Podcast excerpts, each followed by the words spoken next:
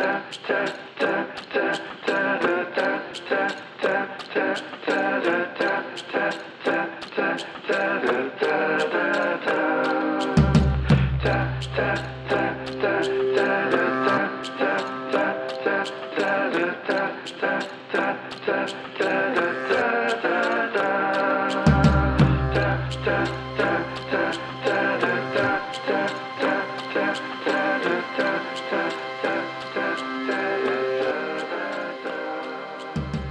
La salita per certi aspetti è più allenabile, nel senso che se hai delle grandi capacità eh, di, non so, aerobiche, un buon rapporto forza-peso, cioè hai, ci sono tanti aspetti che nella salita puoi veramente allenare anche per uno che poi tutto sommato come me eh, abita in pianura. La discesa appunto devi avere anche un po' di capacità tecniche, di abilità, sapere dove mettere i piedi.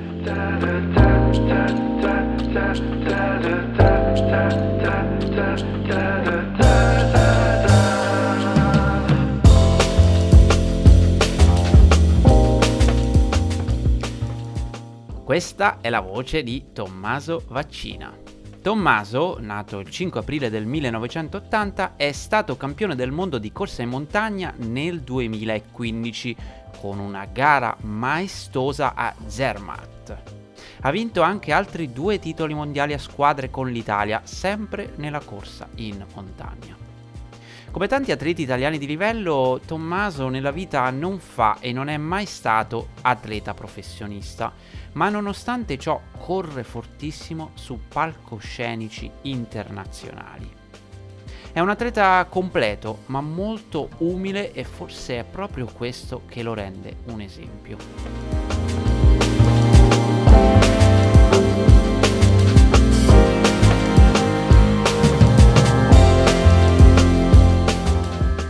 Come anche le altre interviste, questa è andata in onda live su YouTube e proprio lì, eh, nella live, si può osservare come gli brillano gli occhi di passione quando parla dei suoi successi.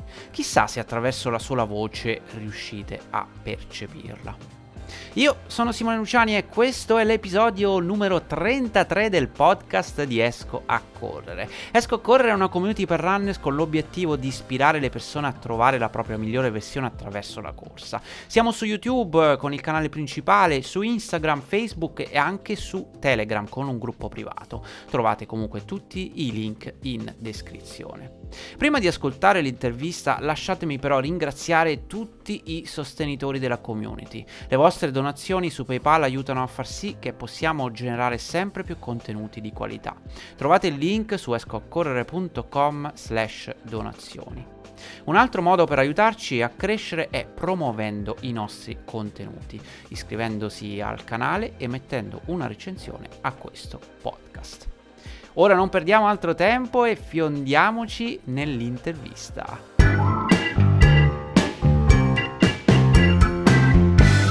Eccoti qua, sei live, grazie Ciao Simone, ci qua. siamo, allora, benissimo. Ce l'abbiamo fatta. Eh, grazie, e... grazie mille dell'invito, finalmente ci siamo trovati. Eh, che Ce l'abbiamo fatta, ci inseguiamo da un po'. Ce ti devo anche chiedere scusa perché ti ho dato buca due o tre volte a causa di impegni miei, miei, imprevisti vari e poi oggi un altro imprevisto, io sembra proprio, ma noi siamo più forti di tutto, siamo più forti del destino, siamo qua comunque. no, ma figurati, no, no, bellissima la trasmissione, io ti seguo, ho visto le altre interviste, quindi mi piace molto l'idea insomma di fare due chiacchiere e di raccontare un po', ecco, quindi bello, grazie davvero bello. dell'invito. Tra l'altro abbiamo anche gareggiato in, su, su, terreni eh, comuni qualche anno fa quando io ero ancora in Italia e correvo per la Comenze, insomma abbiamo avuto modo di, di conoscersi anche come atleti e io ti, mh, ti ho introdotto molto velocemente, eh, però lascerò a te la parola, Tommaso Vaccina è, è un campione del mondo, ha vinto la la World Long Distance Mountain Running Championship, quindi la corsa in montagna, eh, corso, il percorso lungo, diciamo, nel 2015, poi ha vinto anche a squadre due volte, quindi ha tre titoli mondiali nel complessivo eh, e poi anche due secondi posti, se non ricordo male, sempre a squadre, sempre ai mondiali, oltre che ovviamente un atleta pazzesco anche su strada, tempi molto interessanti, insomma un atleta tutto tondo, però eh, Tommaso come sempre eh, io voglio far parlare gli ospiti, quindi raccontati tu un po' chi sei, come mai hai iniziato a correre, com'è questa passione, com'è nata, eccetera. Ti lasciate la parola. Ma allora, guarda, corro da tanti anni, ho iniziato da ragazzino, infatti se penso cosa, cosa facevo? A fine anni 90, proprio con le scuole superiori, corse campestri, eh, c'è stata anche l'occasione appunto di conoscerci un po' su, su gare che non erano di corsa in montagna, però eh, chiaramente all'inizio le gare erano quelle in zona, quindi tra Pavia, Milano, eccetera, eh, Curcus Pavia, e poi piano piano mi sono allargato, sono andato anche a fare gare all'estero. E poi ecco, ho fatto tante maratone su strada prima di diventare uno della corsa in montagna. Diciamo che ho sviluppato molto eh, la capacità di correre a lungo e compiere la maratona sulla distanza cl- classica come gara su strada. Ecco. E oramai sono tanti anni che corro perché in effetti sono, eh, diciamo, io sono, de- sono dell'80, ho iniziato con le scuole superiori, quindi sono più di vent'anni che corro sicuramente.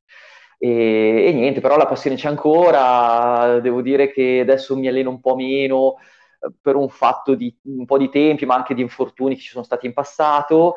Eh, devo dire che la voglia anche di far fatica c'è, quindi quando non riesco magari a correre vado comunque tanto in bici, eh, mi piace tantissimo fare percorsi sterrati, la montagna è una passione che mi è rimasta, anche se sono tra Pavia, Milano, insomma, quindi comunque di fatto abito in pianura e, e niente, vediamo cosa si riuscirà a fare anche prossimamente, ecco, qualche obiettivo bisogna pensarlo per l'anno prossimo. Assolutamente, sono gli obiettivi che ci fanno andare avanti. Senti, ma tu ti ricordi eh, come è nata la passione per il running? Che in Italia è uno sport eh, soprattutto apprezzato eh, con l'età avanzata. Diciamo che di solito c'è chi smette di giocare a calcio, chi smette con gli sport di squadra e poi dopo si riscopre un po' runner, no? È un po' più difficile rispetto a tanti altri paesi, per esempio l'America o anche qua in Inghilterra dove c'è proprio un settore giovanile che spinge forte, soprattutto ultimamente. E tu ti ricordi qual è stata la, la scintilla che ti ha fatto innamorare di, di questo sport? Ma allora, guarda, io all'inizio sono stato abbastanza autodidatta, nel senso che eh, facevo tanti sport da ragazzino, mi piaceva comunque tanto andare in bici, andavo con mio cugino, facevamo giri lunghissimi in bici, ma così proprio a tempo perso. E, e poi facevo le corse quelle scolastiche in cui andavo abbastanza bene, ma niente di, niente di strepitoso. Eh, mi piaceva questa cosa di stare molto in giro, stare, eh, correre molto a lungo. Poi devo dire che io essendo di Pavia gli spazi sono molto ampi, noi abbiamo tanta campagna, c'è il fiume, quindi eh, diciamo che è anche un fatto un po' di stare all'aperto, di esplorare gli spazi, quindi è una cosa che mi piaceva. Ma a un certo punto ma, mi veniva questa cosa di iniziare a correre, vedere fin dove riuscivo a correre senza, senza dovermi fermare, comunque insomma eh, sicuramente era la cosa che mi dava soddisfazione e, ed ero un po', ecco, proprio da ragazzino andavo anche tanto in bici, quindi eh, la passione c'era su tutti e due gli sport. Poi la corsa sicuramente eh, era più adatta a me e, ed era anche più gestibile a livello di tempi, di flessibilità, orari eh, con eh, la scuola, eccetera. Quindi poi piano piano mi sono specializzato su quello. E, e, poi ho avuto un allenatore che mi ha fatto fare la maratona molto presto, perché io la prima maratona l'ho fatta a 21 anni, quindi quasi subito, diciamo, quando ho iniziato ad allenarmi sul serio, poi mi ha portato alla maratona perché vedendo che non ero particolarmente veloce in pista, eh, ha detto guarda, per avere soddisfazioni devi fare gare lunghe, quindi mi ha fatto fare una prima maratona eh, che ero veramente giovane, 21 anni, quindi insomma dura, però sono riuscito a portarla a casa e, e poi da lì è stata una grande soddisfazione. Ecco. Sì, adesso tra l'altro sta anche un pochettino cambiando il trend, no? Una volta a 21 anni sembrava appunto un'eresia quella di, di mettersi a fare una maratona, oggi atleti di, di, un certo tipo ci hanno dimostrato insomma che, che si può iniziare anche più giovani a fare la, la distanza regina, diciamo, la maratona. E in Italia ci stiamo arrivando piano piano. E qual è la tua distanza preferita, visto che appunto anche tu, da, mi ricordo, forse in qualche cross ci siamo, ehm, sì. ci siamo, ci siamo incontrati, e quindi anche tu hai fatto da, dalla pista, dal mezzo fondo fino, fino a poi anche distanze più lunghe. Sì, anche se poi il cross non, era, non è mai stata la mia gara perché non so partire forte, quindi rimanevo un po' imbottigliato, un po' paura di cadere, poi dovevo cercare di recuperare, non sono uno veloce in volata, quindi insomma il cross non era proprio la mia gara.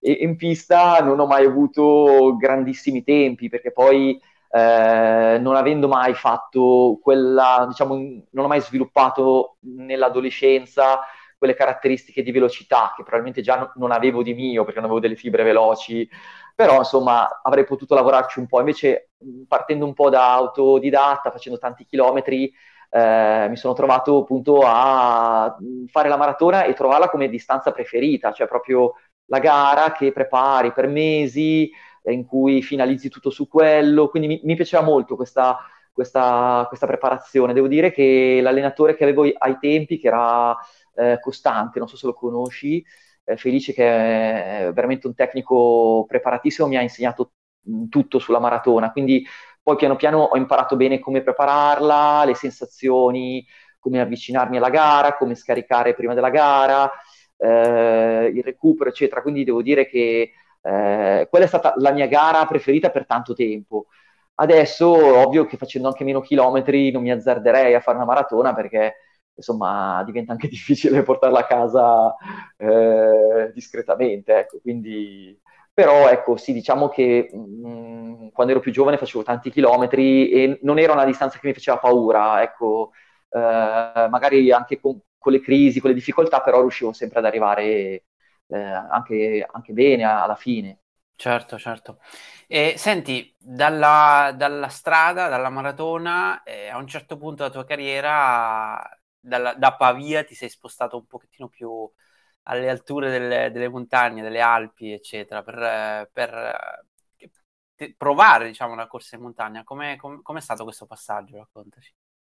E eh, guarda, quella è stata la cosa che ho voluto proprio fare io perché poi eh, in maratona, come sai, poi a un certo punto si arriva un po' a sbattere contro un muro che è il tuo personale, per cui è una gara con te stesso, ma poi a un certo punto diventa veramente difficile migliorarsi. Io di fatto sono arrivato appena sotto le 2 ore 20, e, eh, che, che, era un po' il mio obiettivo, 2 ore 19, insomma era proprio lo, l'obiettivo massimo, però oltre a quello onestamente era molto difficile andare. Invece eh, nella corsa in montagna in cui ovviamente i tempi non li guardi, li guardi in modo diverso, eh, ho unito un po' la passione che avevo per la montagna con quello che poi ho scoperto essere forse il mio talento maggiore, che poi era la, la corsa in salita, quindi c'era comunque una buona base di resistenza, eh, una buona base sulla capacità di gestire lo sforzo e, e, poi ho visto che in effetti in salita, su certe salite, certe pendenze, riuscivo a esprimermi bene. Quindi eh, insomma, mh, ho provato, questa cosa l'ho capita facendo gare in salita, su asfalto, quelle gare che trovi o comunque vai a cercare un po' in zona. Io essendo di Pavia, le salite da me non ci sono, quindi le devi proprio andare a cercare, prendere la macchina. E, però ecco, poi cavalcavia, sì, c'è la, l'argine del, del Ticino, insomma, quelle, quei salitini che fai delle ripetute, vabbè, insomma, servono, ma poi a un certo punto devi prendere la macchina e andare o in collina. Eh, tra l'altro, ecco, lì ho degli amici che mi hanno insegnato i posti dove andare, cercare le salite giuste, quindi eh, e nei weekend invece andare in montagna, sulle Alpi per forza, perché poi devi anche avere dei percorsi, dislivelli e, e quindi da fare bene le salite asfaltate poi mi sono specializzato a fare la corsa in montagna, comunque le salite sterrate con pendenze molto ripide, quindi che poi diventa una cosa comunque un po' diversa ovviamente da, dalla maratona. Certo, certo, anche immagino come, sia come sforzo, che, che, che, è uno sforzo totalmente diverso, ma poi proprio anche come specialità, molto più tecnica. Co- ecco, dicevi, sei bravo nelle salite, come te la sei cavata con le discese? Perché poi eh. eh quella è la parte più complessa per, per Allora, io appunto in discesa poi invece è sempre stata un po' la mia lacuna maggiore, perché poi eh, mentre in salita, se hai un buon motore, una buona forza resistente, eh, sai soffrire, comunque vai, in discesa ci vuole anche un'abilità tecnica che magari eh, migliori nel tempo, però fino, secondo me fino a un certo punto. Cioè, un ragazzo che nasce sulle Alpi eh, fin da bambino, prova mh, percorsi vari, in condizioni varie, quindi eh, sviluppa delle, delle, capi- delle capacità che devo dire per uno, ehm, per uno che viene dalla pianura non è assolutamente scontato, ecco, anche perché i miei sterrati che posso avere qui sono molto molto facili. Eh, poi ecco, in discesa si migliora, perché poi allenando anche la discesa, tutto sommato sono stati degli anni in cui eh, riuscivo a gestirla, a difendermi, eccetera. Eh, però poi la discesa quando diventa molto tecnica e, oppure non so, cambia il meteo, puoi trovare di tutto nella montagna, ovviamente lì può fare la differenza. Io quando sono andato bene erano gare comunque con tanta salita e con finali in salita, ecco, quello sicuramente.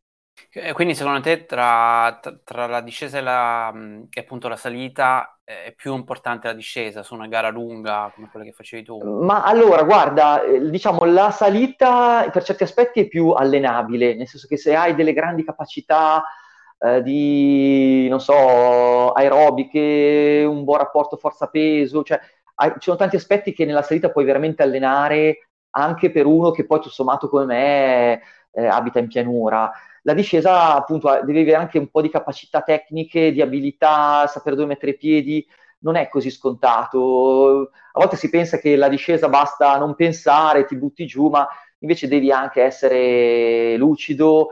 Uh, io mi sono difeso a volte in discesa perché magari riuscivo a affrontare la discesa con una maggiore lucidità perché mi ero un po' tenuto in salita, quindi arrivavo alla discesa, nei tratti in discesa che comunque tutto sommato riuscivo ancora a spingere, a controllare, ma non perché ero discesista, perché in qualche modo avevo gestito anche la salita. Eh, quindi su gare molto lunghe, alla fine, se ti riesci a gestire bene, ti puoi difendere anche in discesa. Chiaro che poi ci sono discese e discese, perché se parliamo di skyrunning puoi trovare veramente percorsi estremi su cui eh, bisogna essere veramente capaci. Ecco.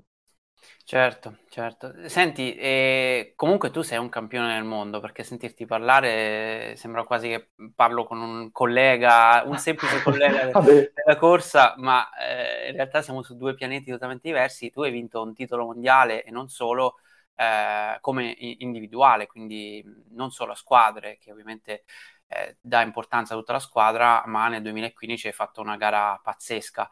Hai voglia di, di, di raccontarci qualche tuo ricordo di quella, di quella, gara, le tue emozioni, insomma, tutto quello che c'è dietro? Eh, beh, insomma, è passato un po' di tempo, però è stata un'emozione incredibile, anche perché non ero, non ero tra i favoriti. Eh, diciamo che l'anno prima ero arrivato sesto in Colorado, che era l'altro mondiale, per cui ero ero già molto soddisfatto, magari arrivare vicino al podio sarebbe già stato un obiettivo eh, eccezionale. Eh, tu fai conto che a Zermatt quando ho vinto era una maratona di corsa in montagna con tanta salita, eh, con un finale in salita, quindi sicuramente un percorso adatto a me, eh, discese non troppo tecniche, quindi anche lì gestirle è stato importante. E, e, comunque è stata una gara in cui cioè, mi ero preparato bene, tutte le condizioni migliori, non ho avuto infortuni eh, nei mesi precedenti, quindi sono stati tanti aspetti positivi di avvicinamento a quella gara.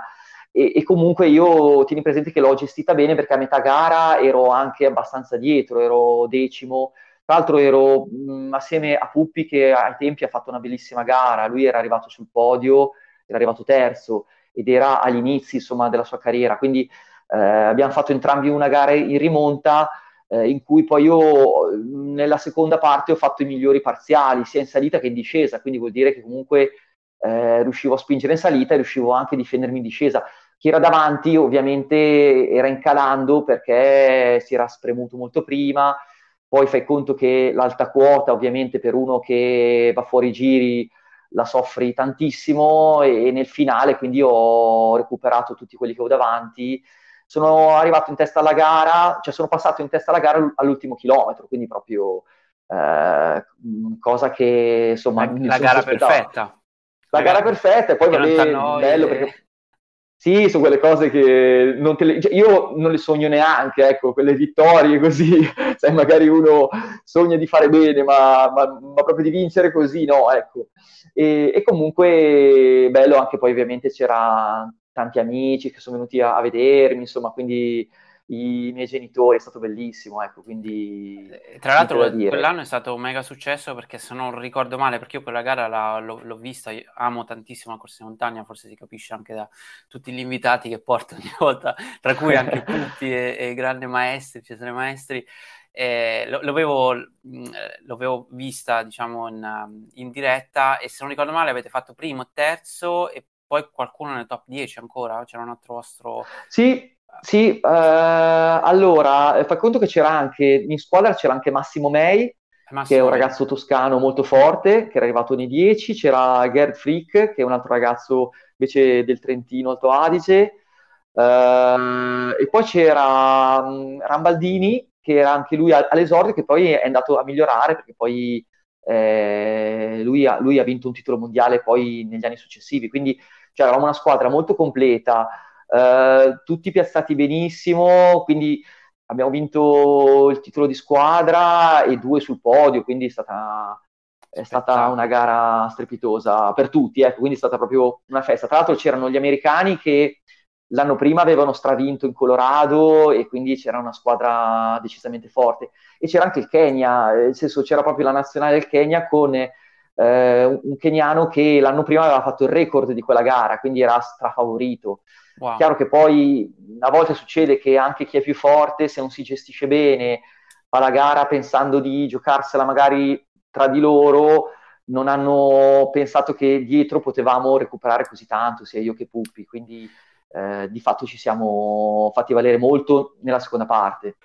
Io mh, non posso dire di essere un esperto di corsa in montagna perché, ahimè, vivendo a Londra da, da tantissimi anni ho sempre fatto fatica a praticarla, nonostante sia un mio grande amore, diciamo, incondizionato.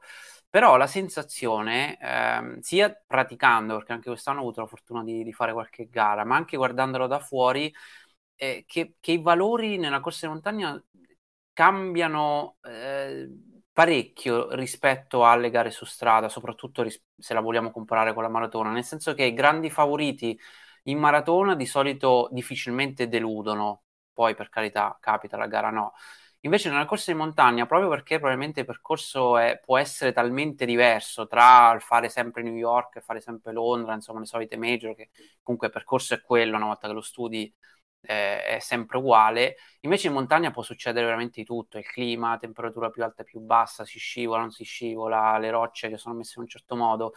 E quindi eh, sì. è, è, veramente proprio la bravura dell'atleta a, a, portare tutto quello che ha, eh, tutto il suo bagaglio culturale, tecnico in quel giorno per poter... Eh, eh sì, mm, sì, diciamo che la maratona è diventata sempre più una gara, non dico di velocità prolungata, però oramai veramente due ore, sono due ore tiratissime. Ehm, è quasi diciamo matematica, diciamo cioè hai, hai, quel passo. Conta, sì, conta quasi la scia veramente, l'hanno anche dimostrato poi nel, cioè, mh, quando ho fatto sotto le due ore iniziano a guardare anche questo tipo di aspetto. Eh, la corsa in montagna è, diciamo che ancora probabilmente è una disciplina che si sta ancora un po' sviluppando, ci sono ancora degli aspetti eh, non del tutto definibili, perché poi ti dirò, io quel giorno ho fatto la gara perfetta e per carità me lo ricorderò tutta la vita, però sono cosciente che se avessi messo male un piede su un sasso in qualunque momento eh, magari non sarei neanche arrivato, quindi cioè, deve andare veramente tutto bene, devi essere lucido, devi trovare le condizioni migliori, ti devi gestire anche molto bene, perché poi anche chi era di fatto sulla carta più forte, quando è andato fuori i giri, io ho trovato l'atleta keniano e, e, anche il più forte degli americani che praticamente quasi camminavano, non riuscivano più ad andare avanti e sono atleti che sulla maratona hanno 2 ore 10 o comunque insomma hanno, hanno tempi notevoli, quindi eh, diciamo che la crisi della corsa in montagna può essere qualcosa che ti porta quasi a camminare e, e quindi puoi essere facilmente superato da uno che si è gestito bene. Eh, diciamo ci sono tanti aspetti, ecco, la maratona oramai siamo veramente ai, ai limiti umani e quindi questa cosa delle due ore, a cavallo delle due ore, sono cambiate tante cose, ecco, in maratona una volta magari anche l'africano era un po' imprevedibile, poteva eh, fare, fare il garone così come poteva saltare, adesso eh, è tutto molto più definito in maratona. Nelle corse in montagna ci sono ancora più, più variabili e può essere più incerto il risultato sicuramente. Certo. Senti, ti ricordi dopo, dopo, una vittoria così importante, probabilmente per te è stato un po' l'apice della tua carriera, no? Eh, sì. Dopo, dopo, di quello, è una, è una, cosa che chiedo sempre agli atleti che hanno vinto cose importanti, cosa succede eh, subito dopo che vinci? Cioè proprio in termini di consapevolezza e soprattutto per trovare quella motivazione a continuare a rimanere sugli stessi livelli. Per te com'è stata l'anno successivo, per esempio?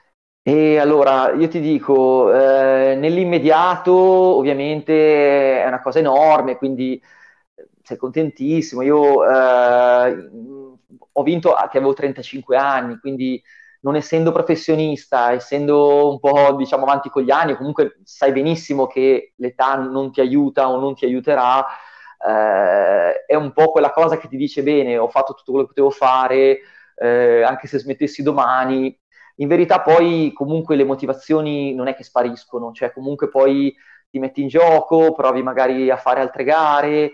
Eh, l'anno dopo, tutto sommato, è stato una buona annata, ho fatto delle gare anche all'estero, poi essendo che io comunque lavoro all'ospedale, con i turni, eccetera, mettere insieme ferie non è facile, quindi non potevo andare in giro a mh, mm, fare l'atleta campione del mondo che eh, andava in giro a fare esperienze all'estero più di tanto, quindi ho gareggiato ma soprattutto in Italia. E, mm, e poi sì, c'è quella consapevolezza di dire, cavolo, ho fatto un risultato veramente importante, però sai benissimo che poi verranno altri atleti più giovani, che poi comunque eh, il livello è alto, eccetera, quindi eh, è più la soddisfazione, quello sì, diciamo che la soddisfazione di essere riuscito a fare una roba del genere ti rimane tutta la vita, per il resto la consapevolezza, vabbè, chiaro che poi se non ti alleni, se non ci stai dietro, ovviamente in un attimo ti passano davanti in tanti, quindi eh, il nostro sport è così, ti devi allenare sempre,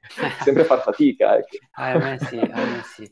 E senti, eh, come, com- come, ti trattavi a livello di alimentazione? Sei uno di quelli maniaci che controllano ogni singola cosa che si mette nello stomaco oppure il contrario? No, ma allora, eh, guarda, io mi sono sempre fatto consigliare da un amico soprattutto che si chiama Pasotti Stefano che eh, mi seguiva sia sull'alimentazione ma anche a livello proprio di consigli, senza star lì a pesare gli alimenti perché non sono mai stato così attento e diventava veramente un'ossessione. Eh, io ho sempre, diciamo, sfruttato un po' dei principi sull'alimentazione, quindi colazione, pranzo, cena, gli spuntini, eccetera. Eh, e poi diciamo che, ehm, che, comunque ero seguito anche da un punto di vista dell'idratazione, facendo sai quei test eh, come la biva per vedere magari il recupero eh, o comunque l'avvicinamento alla gara, che sicuramente è stato utile.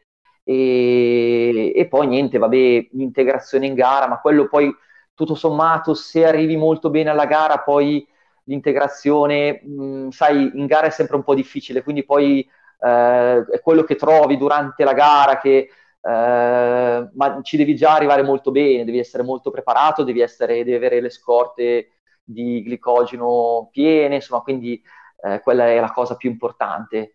E, e, poi, vabbè, io dal punto di vista proprio fisico ho avuto la fortuna sempre di essere eh, magro un po' indipendentemente dall'attenzione sulla dieta, cioè anche quando mi è capitato di stare fermo per gli infortuni, magari io sono uno che mette su eh, un chilo o due, ecco, ma anche quando non corro, quindi tutto sommato appena che mi metto a, ad allenarmi un po' sul serio torno al mio peso forma, quindi quello sicuramente è un vantaggio. Certo.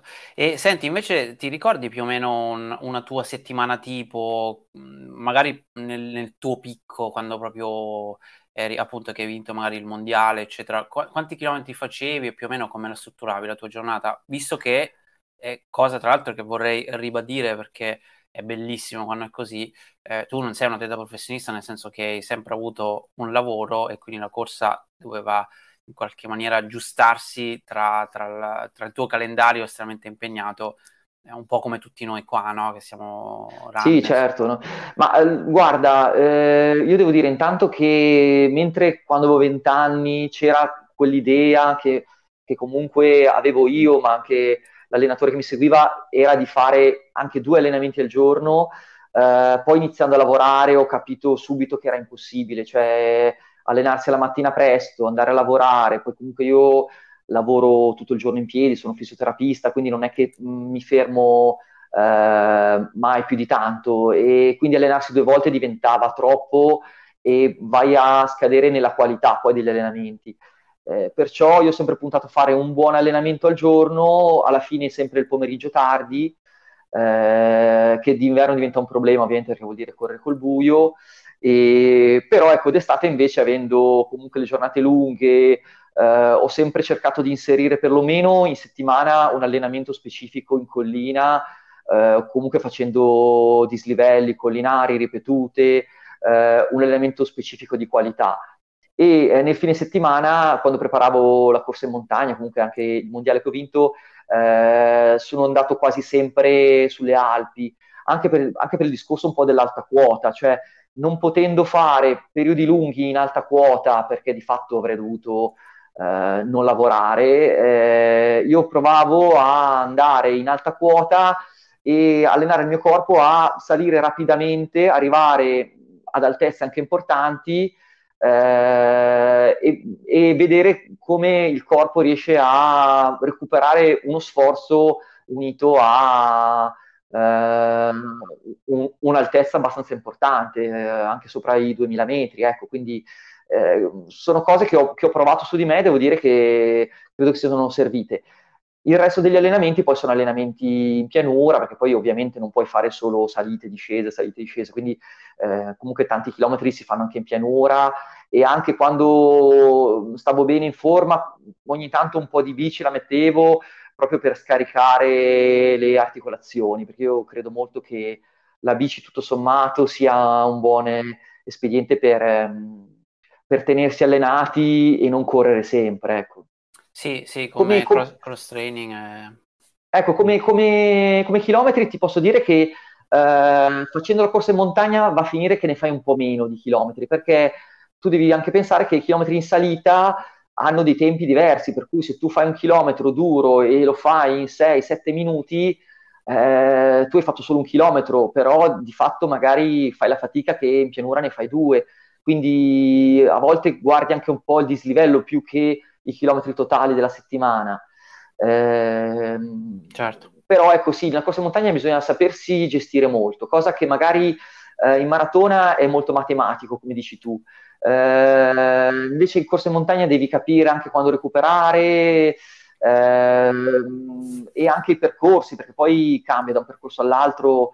Eh, I percorsi li scegli anche in base poi alla gara che andrai a fare. Ecco, questo può essere un buon consiglio sicuramente.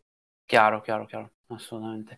E senti, e tra tutte le gare che hai fatto, qual è stata, a parte ovviamente immagino il mondiale che avrai vinto, però c'è un, una gara in particolare che, che, ti rimarrà per sempre nel cuore per bellezza del, del percorso, tipologia proprio della manifestazione in sé che, che vuoi Ma, consigliare? Eh, guarda, allora, c'è una gara che mi piace da sempre, poi io sono eh, comunque di fatto un po' anche ligure perché corro per la Cambiasorisso che è una società ligure e mi piace tantissimo correre sul Monte Faudo che è una gara che fanno Uh, prima la facevano a fine primavera, adesso la fanno in autunno, però fondamentalmente è una gara che c'è da più di 50 anni ed è una gara di 24 km con tanta salita, si arriva in cima a questa montagna, parti dal mare, da Imperia ed è veramente spettacolare, sia come gara, come, come ambiente è stata una di quelle gare che appunto mi ha fatto scoprire di essere portato per la salita, quindi poi da lì ho anche, ci ho anche creduto ecco, di fare corse in montagna perché vedevo che andavo bene e allora ho cercato di approfondire questa cosa. Però eh, ecco, quella è una gara a cui sono anche molto affezionato, l'ho vinta un anno, poi tante volte mi sono piazzato e magari tornerò a farla. L'ho fatta anche l'anno scorso, in verità, sono arrivato quarto, quindi mi sono difeso, dai. E, e poi, beh, mh, mi è piaciuto tanto correre sullo Stelvio, che c'è, sai, quella gara, non so se l'hai mai fatta, la Bormio Stelvio, che è una gara di asfalto, però di fatto è, è una mezza maratona tutta in salita. E, e, poi, guarda, tante gare, per dire, anche dalla Corripavia, che è la mezza maratona che, che adesso purtroppo da un po' non si fa, però eh, sai, è bello anche correre in casa, quindi ci sono tante gare a cui sono legato, ma perché ho dei bellissimi ricordi. Certo, certo.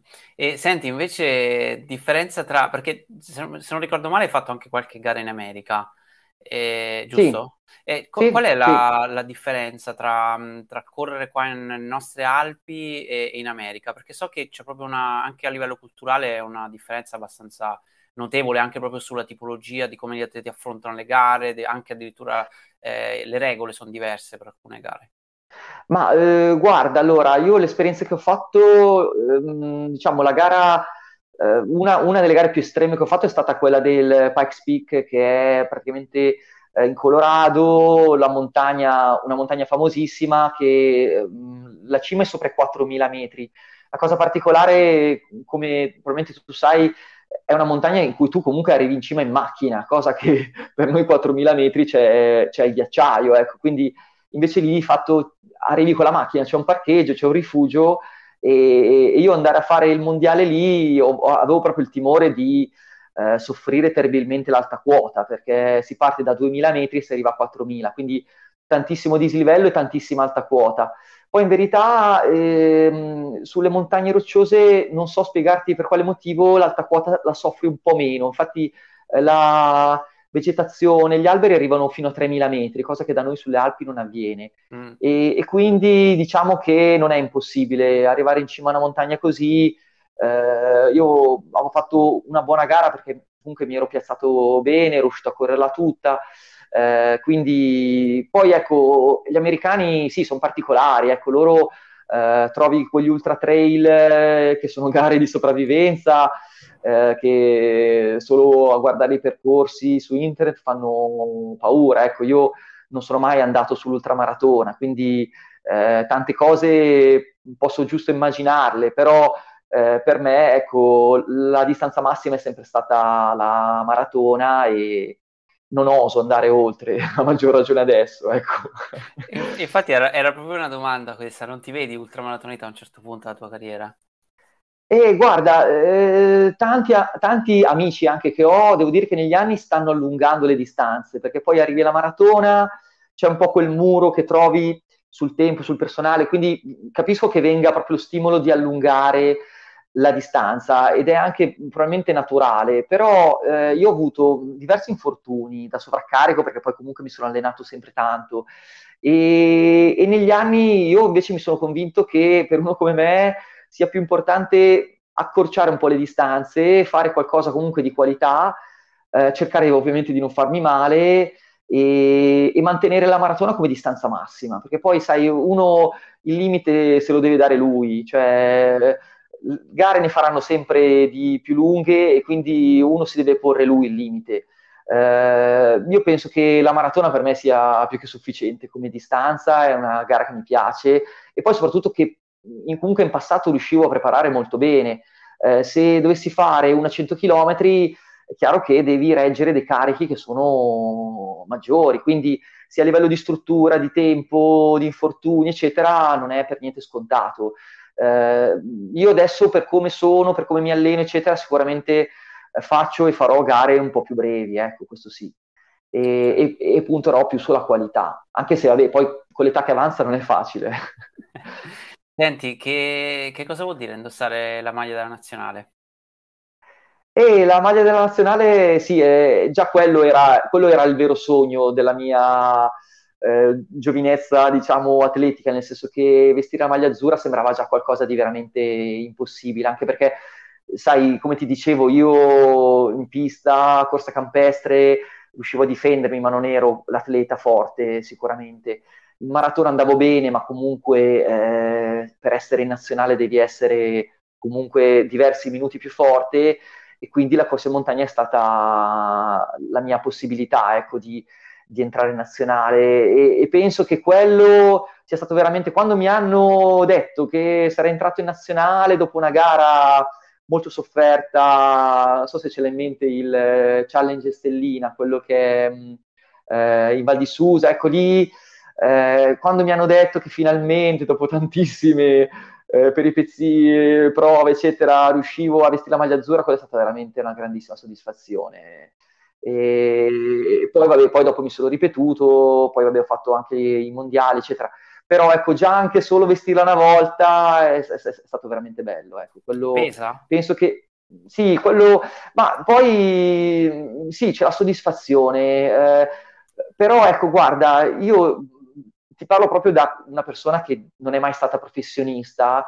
Eh, diciamo che il vantaggio di non essere professionista è che poi eh, tu sai che il, tu eh, lo fai per passione, ma non devi, non devi, dimostrare più di tanto niente a, a nessuno, quindi eh, ce la metti tutta, ma comunque eh, il tuo futuro non dipende da quello. Eh, lo fai perché è la cosa che ti piace fare di più nel tuo tempo libero, ecco, ma eh, tutto sommato poi quando corso con la maglia azzurra corso sempre bene, ecco, o, o comunque mi sono difeso, non, è, non l'ho sentito come un peso, ecco, quello mai. Grande. Senti, altra domanda al volo, se avessi voluto, eh, pensi che, che, che, saresti riuscito a vivere di corsa in Italia?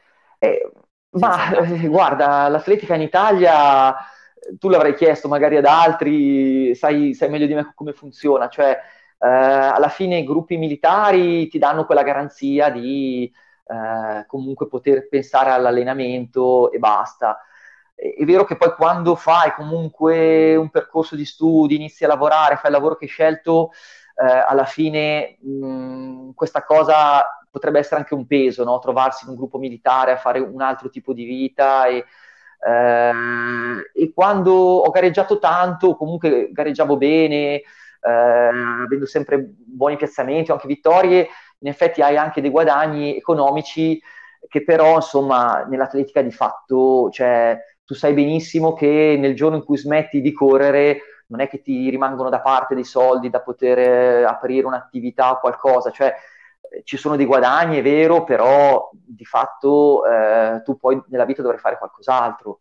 Eh, quindi questo è diciamo un, anche un grosso limite perché Adesso io poi l'ho sempre fatto per passione, però capisco che un ragazzo che ha 20 anni e vuole fare l'atletica al 100% trova dei grossi ostacoli perché eh, e ne conosciamo tanti, ecco, di ragazzi che interrompono il lavoro o comunque si dedicano a quello, migliorano, però ogni mese è un po' un'incognita, dici se mi faccio male eh, non ho nessun paracadute, ecco, quindi Chiaro. non è facile sicuramente. E tutto qua. E il tuo futuro dove ti vedi tra nei, nei prossimi mesi? Che, che, gare stai preparando? Ma allora, guarda, eh, un paio di gare le ho fatte tra primavera e estate.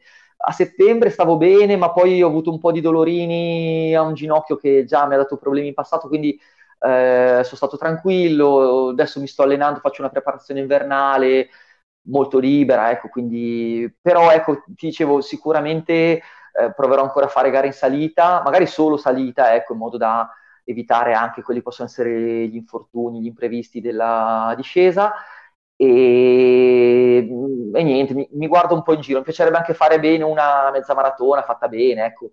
Sulla maratona, chiaro che se non faccio certi chilometri settimanali non vale la pena farla a tutti i costi, anche perché ne ho fatte già tante in passato, quindi non c'è neanche quello stimolo di farla per finirla a tutti certo. i costi, onestamente ne ho fatte tante, e quindi meglio fare qualcosa di un po' più breve, però di qualità sicuramente. Chiaro. Ti vedi ancora nel giro della nazionale nel futuro o pensi che quella sia...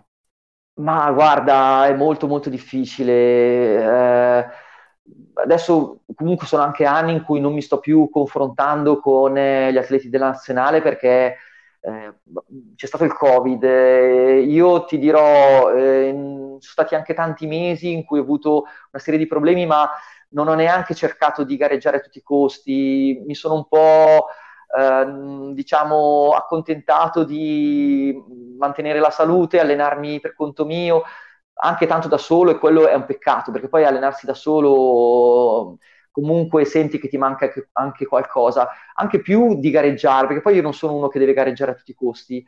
Mi piace allenarmi in compagnia, quello sì, quindi quello cercherò di... E, e poi, beh, ecco, sulla nazionale, vabbè, certo, tornare a un campionato italiano, provare a fare una gara con i migliori, vedere come va, quello sì, magari l'anno Chissà. prossimo ci provo, ecco, se sto bene però. ti seguiremo sicuramente. Senti, ti leggo qualche domanda dei, che, che, sono arrivate e poi ti, ti faccio la mia ultima.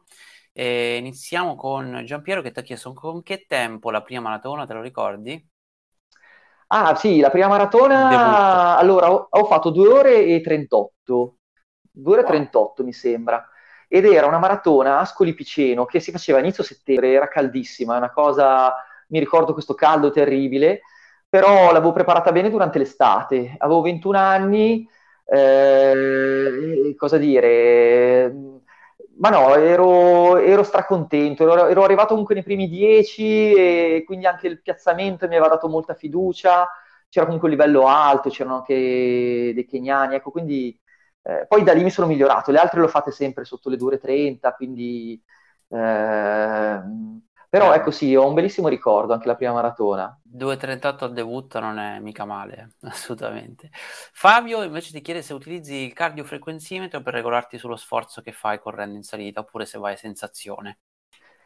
Eh, allora, guarda, eh, sì, questa è una cosa secondo me importante, nel senso che adesso eh, lo sto usando tanto il cardiofrequenzimetro perché un po' perché corro da solo, un po' per avere uno stimolo in più, riscontro, eccetera. Però l'ho proprio iniziato a usare con la corsa in montagna, nel senso che ehm, per avere un riscontro un po' della fatica, la gestione, eccetera, secondo me è veramente utile, più che su strada, più che... perché poi di, di fatto in maratona o, su, o, sulla mezza maratona tu, una volta che sai i tuoi valori, la soglia, i ritmi, più o meno conta molto... Eh, mantenere quei ritmi, ecco, più che sapere la tua frequenza cardiaca mentre in montagna, essendo che cambia tutto, cambia la pendenza, i terreni, eccetera, avere anche quell'informazione lì, secondo me ti, ti insegna proprio ad avere una corrispondenza maggiore tra quello che senti come sforzo e quello che è tu, il, tuo, il, tuo, battito, quindi lo consiglio assolutamente. E, e, poi, vabbè, anni fa non c'era neanche il GPS, ecco, diciamolo, negli anni 90, quando ho iniziato io, i, i mille li segnavamo per terra. la tecnologia avanza. Guarda, però non so se è meglio mille segnati per terra o il GPS, eh, perché a volte i mille segnati per terra sono più precisi. Quindi... sì, sono più precisi, no, è vero, quello sì. Daniele ti chiede, ehm, Grande Tommaso, come hai vissuto le gare di squadra? Ti ha dato soddisfazioni o responsabilità diverse? Bella domanda questa. Ma, eh, ma allora, guarda, ti dirò, ehm, ma eh, non so se qua mi chiede nelle gare di squadra a, a livello della nazionale o se invece in generale. Come... No, immagino di, di, sì, penso in nazionale, perché comunque c'è una responsabilità in più, no? Perché il tuo punteggio... Allora sì, nella nazionale diciamo che io ho fatto sia gare con la distanza classica, eh, in cui tutto sommato riuscivo a difendermi bene, però eh, c'erano altri ragazzi che erano più forti, c'erano i gemelli De Matteis, eh, non so, De Gasperi, Abate... Eh, cioè comunque c'erano dei ragazzi che andavano molto forte, anche Chevrier, eccetera, quindi io magari ero uno di quelli che eh, comunque dava magari qualcosa alla squadra, ma non ero quello che faceva più punti sicuramente. E, e quindi mi sentivo responsabilizzato, ma eh, non ero tra i più forti. E poi invece quando ho fatto le gare di lunghe distanze, invece magari eh, lì ero quello che faceva il punteggio maggiore, quindi sì, ti senti forse lì ti senti più più responsabilizzato. Uh, però poi nella corsa alla fine eh, sei con atleti che sono molto seri, molto bravi, quindi sai che ognuno darà il suo massimo, uh, tu devi solo pensare di fare il tuo meglio e poi alla fine si fa il conto, ecco, quindi uh, sai che nessuno si tira indietro con la maglia azzurra, siamo, siamo tutti, abbiamo qualcosa in più, ecco. Certo. E Antonio ti chiede anche per la corsa in montagna è importante l'allenamento in pianura. Qual è la distanza del tuo lunghissimo? Ma allora, i lunghissimi per la maratona, vabbè, sono uscito a fare allenamenti molto molto lunghi, anche 38 km, mi ricordo qualche lungo da 38, ecco, quindi, quindi arrivavo molto vicino alla, alla distanza gara. Ehm, invece su, diciamo, eh, corsa in montagna, eh, non guardavo tantissimi chilometri, guardavo di più il tempo. Io mi ricordo allenamenti, non so, da due ore e mezza di collinare con tanto dislivello, eh, e poi vabbè, anche qualche allenamento, magari anche solo di pianura, quello sì, però poi comunque il dislivello lo devi mettere perché fare, che ne so, 30 km con tanto dislivello è, a livello di gambe come farne magari 40 in pianura, ecco, quindi cambia proprio tanto. Eh, nella corsa in montagna devi guardare il dislivello assolutamente, non solo i chilometri sicuramente. Certo, certo. Grazie mille. Guarda, io chiuderei con la nostra classica domanda che, che chiude un po' tutte le, le live, eh, ovvero la definizione della corsa. Che cos'è per te la corsa? Tommaso Vaccino è campione del mondo di corsa in montagna. Che cosa è stata per te? Che cos'è? Che cosa sarà in futuro per te questo sport che, che ci accomuna? Eh, ma guarda, ti dico, mh, mm, la faccio breve, però eh, da ragazzino, ragazzo, vent'anni, così la, la, la, vivevo molto come una, eh, come una trasformazione, cioè io mi sentivo proprio migliorare, perché poi vedevo anche i tempi migliorare, eccetera, quindi eh, era qualcosa che mi piaceva, eh, però che mi permetteva anche di diventare una persona comunque complessivamente diversa, quindi lo vivevo proprio come come un processo proprio di trasformazione per diventare anche un atleta migliore. E, e adesso invece lo vedo come qualcosa invece che mi libera molto, cioè mi, che, che, che, mi mantiene libero da, da tutto, da tutti, perché adesso forse più rispetto a prima è qualcosa che faccio solo esclusivamente per me e quindi eh, devo solo eh, render conto a me stesso. Quindi poi farò gare, farò, cioè, spero di fare cose anche per la mia squadra, eccetera, però ecco, adesso lo vedo proprio come qualcosa di molto molto libero e, ed è molto bello anche questo. Che bello, che bello. Io niente, ti, ti, voglio ringraziare. Per me è stata una live bellissima, mi sono divertito ad ascoltare. Grazie a te, e, davvero, e, grazie del... e averci portato tutte le tue, le tue emozioni di, della carriera bellissima che, che hai percorso finora. E ovviamente spero che sia ancora lunghissima per te ti seguiremo sicuramente d'ora in poi e ovviamente in descrizione in questo video poi metterò anche tutti i tuoi contatti per seguirti su Instagram ed essere aggiornato insomma su, eh, sulle tue avventure. Grazie ancora e grazie a te, grazie a tutti ovviamente. Colgo l'occasione per salutare tutti quelli che ci hanno seguito nonostante i disguidi e il fatto che siamo un po' monchi perché ci manca tutta la audience di Facebook, però come sapete questo diventerà anche un podcast e eh, l'intervista rimarrà su YouTube. E poi se vorrai passare Tommaso a salutare, se qualcuno commenterà il video, che di solito lo fanno eh, dopo, dopo, dopo, qualche giorno, ci sono sempre i commenti di, di chi vede il video dopo, eh, insomma... Eh, sarebbe bello va bene, va bene, parte, grazie. partecipante nella community. Grazie ancora a tutti, ciao, correte e fate l'amore. Ciao ciao. Ciao, grazie.